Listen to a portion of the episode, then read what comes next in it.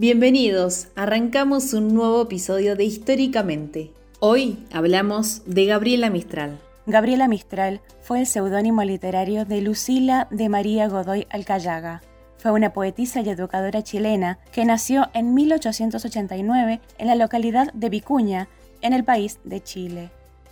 La influencia de su hermana resultó determinante en su decisión de dedicarse a la enseñanza, promoviendo un pensamiento pedagógico centrado en el desarrollo y la protección de los niños.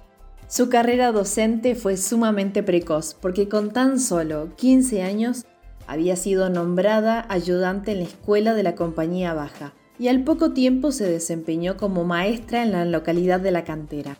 Su ingreso a la Escuela Normal de Preceptoras de La Serena se vio frustrado debido a la resistencia que despertaron algunos poemas suyos en círculos conservadores locales que lo calificaron como paganos y socialistas. Los progresos en la profesión docente corrieron paralelos al desarrollo de su producción poética. La prensa regional difundió sus primeros escritos, entre los cuales se encuentran El perdón de una víctima, La muerte del poeta y Horas sombrías.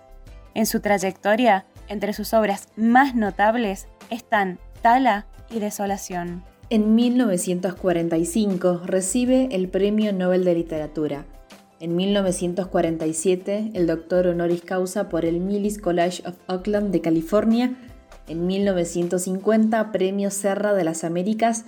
Y en 1951, Premio Nacional de Literatura en Chile.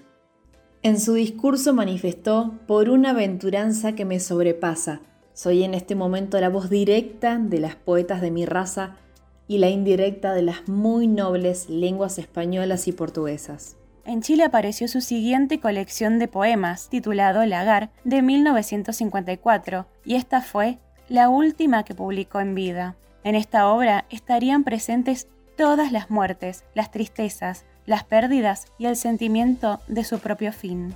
El 10 de enero de 1957, luego de padecer y luchar largamente con un cáncer de páncreas, Gabriela Mistral falleció en Nueva York.